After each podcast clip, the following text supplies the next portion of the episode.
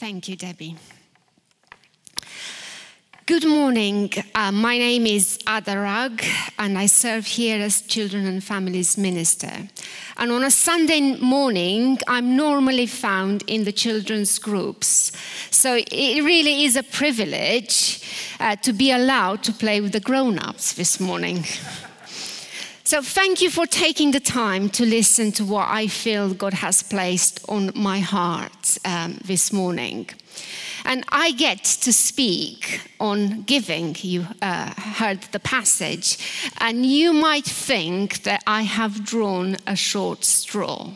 But I assure you that nobody has twisted my arm. Money is a very serious topic.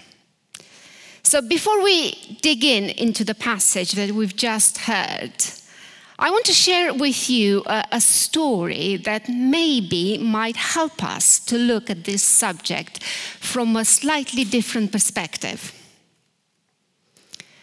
There was once a rich man who was quite distressed at the prospect of not being able to take his riches with him when he died.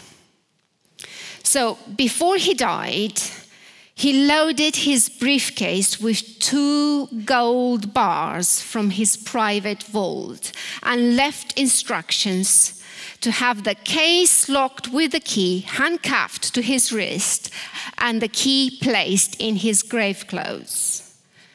And when he passed away, his family carried out his orders to the letter. So he appears to the pearly gates. He had his briefcase with him, key in hand, and St. Peter asked him, What have you got in your briefcase? Very proudly, the man unlocked the case, opened it, and displayed his two gold bars. And St. Peter said, Oh, isn't that special? You brought some pavement. I grew up in a Christian family, and for us, giving back to God was just norm. You know, we went to church on a Sunday, we prayed, we sang hymns. I grew up on hymns, and we gave back to God. And as a child, I understood that all those elements were part of what it meant to be a follower of Christ. Obviously, please hear me saying this. I do understand that the culture we live in at the moment is very different. And I understand that the complexity of life can restrict your freedom and my freedom.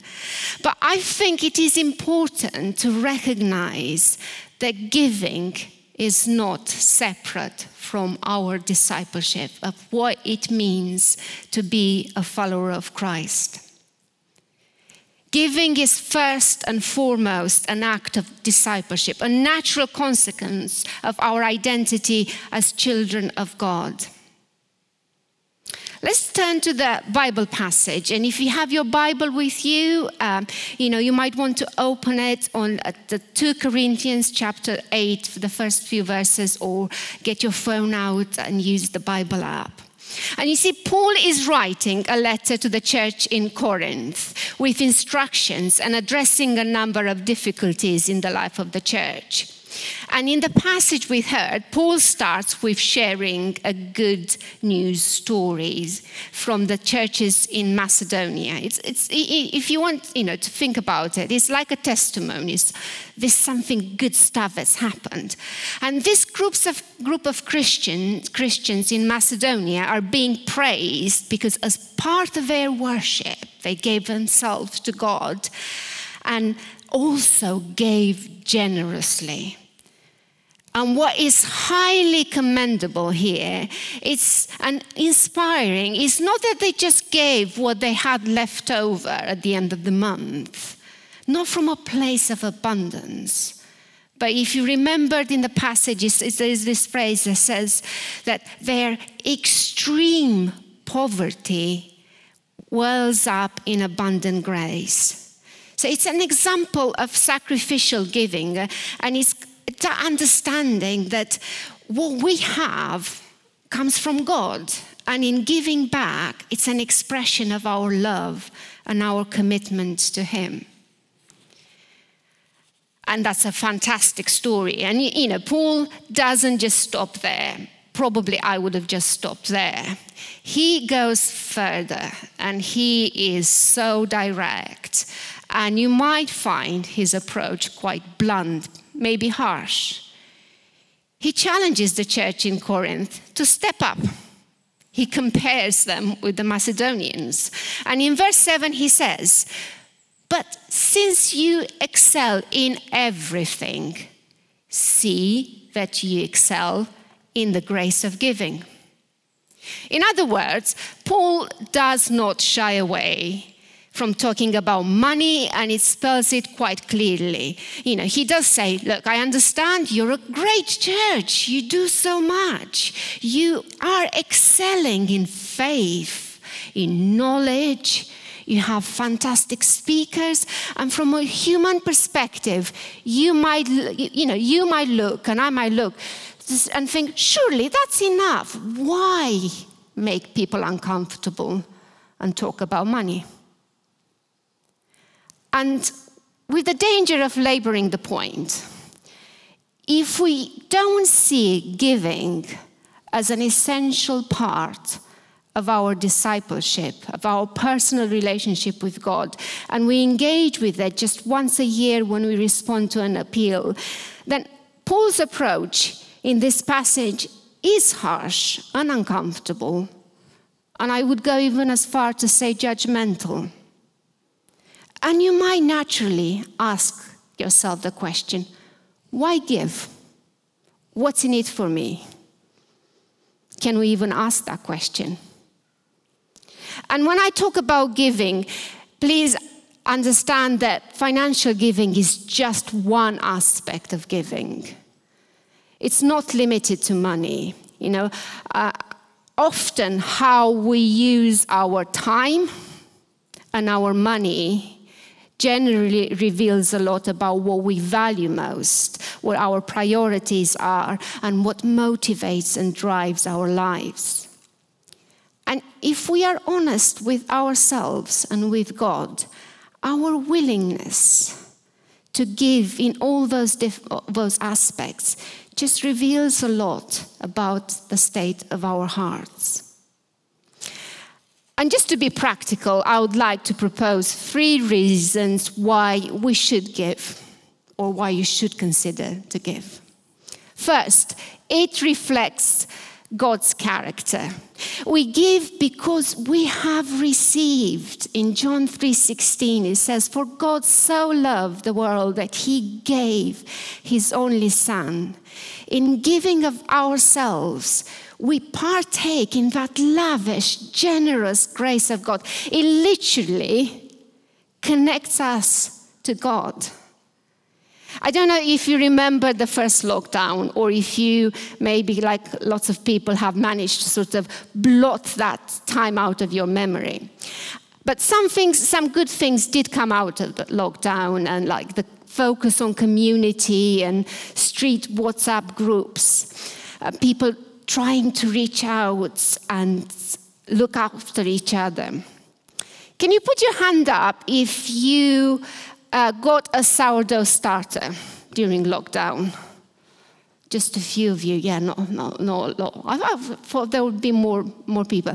Can you keep your hand up if you still have it? I think I'm the only one who still has it. Well, I think the sourdough starter exchange, it was all on the, all the WhatsApp groups. It's just an example of how giving works. You know, you receive something and it multiplies. And then you give it away and you bless others and you connect with one another. Secondly, giving is good for our souls. Putting others first helps us with our selfish nature. You know, by choosing to give, we feed and nurture a generous spirit and we starve our selfishness. See, God wants to transform our hearts. That's the most important thing, thing for Him. But He needs our cooperation. And this reminds me of a, another story I, I, read a while ago. Uh, at a church meeting, a little bit like this, a very wealthy man rose to give his testimony. I'm a millionaire, he said, and I attribute it all to the rich blessings of God in my life. I can still remember the turning point in my faith like it was yesterday. I was a young man, I had just earned my first dollar, and I went to church that night. The speaker was a missionary who told us about his work, and I knew that I only had one dollar, and I had to either give it to God or give nothing. So at that moment, I decided to give my whole dollar to God. And I believe that God blessed that decision. And this is why I am now a rich man. As, it, as he finished, it was clear that uh, everyone was moved by this story. And he went to sit down. And a little old lady sitting in the same pew leaned over and said, That's such a wonderful story. I dare you to do the same again. I, am not sure I would have the confidence the little old lady had. But this story just brings me to my third point. You know, we, we give because of the generosity of God, because it's good for our souls. But also in giving, we recognize that God is our provider. When we give, we physically and spiritually switch from self, my money, my time my possessions to God. The job that God gave me that enables me to earn money. The talents and the possession that God has graciously given to me. And I think that this change of perspective of bringing God in every aspect of our lives will bring us closer to God. It will help us to trust Him more and recognize our lack of control of our own lives and ultimately build God's kingdom in our families, in our work, in our community. I mentioned my parents earlier, and in my childhood, we, I remember a few seasons when money was very tight and we had to live a um, fairly simple life. But even when we didn't have a lot, I just remember my mom just careless, extravagant generosity. Uh, you know, if someone knocked on our door asking for help and people did knock, she would literally go to the cupboards and half the groceries we had and give them away. Or invite them over for dinner and said, you know, just come and join us. And she always used to say, God will provide. You know, this morning, as we consider this topic, God's generosity towards us and his invitation to come and connect, and we heard last week about that. To be a part of building God's kingdom here in Claygate. I have one final point about our attitudes to giving. And if you have your Bibles open, um, just we'll go switch to the second part of the reading in chapter uh, 2 Corinthians chapter 9. Each of you should give what you have decided in your heart to give, not reluctantly or under compulsion, for God loves a cheerful giver. You see, in God's kingdom, the question is not, should we give? But rather, how should we give? God loves a cheerful giver. And Paul is inviting the Corinthians to consider, and this is important, to consider in their hearts what is right to give. And I think it's an interesting point that it's not a mental exercise or even a financial exercise. I know we're blessed in our congregation to have a lot of people working in business and finance. But you see, in God's economy, the decision to give is a matter of the heart. It's a matter of discipleship, a private decision that you make with the Lord.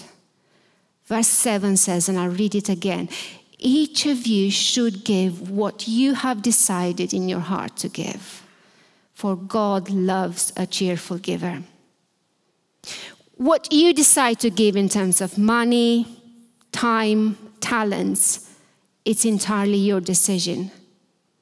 And at the start of this new year, as a church, we want to invite you to be a shareholder in God's kingdom. You know, you have an opportunity to be a part of it, to get involved. Whether you can spare some time or some of your expertise or give financially.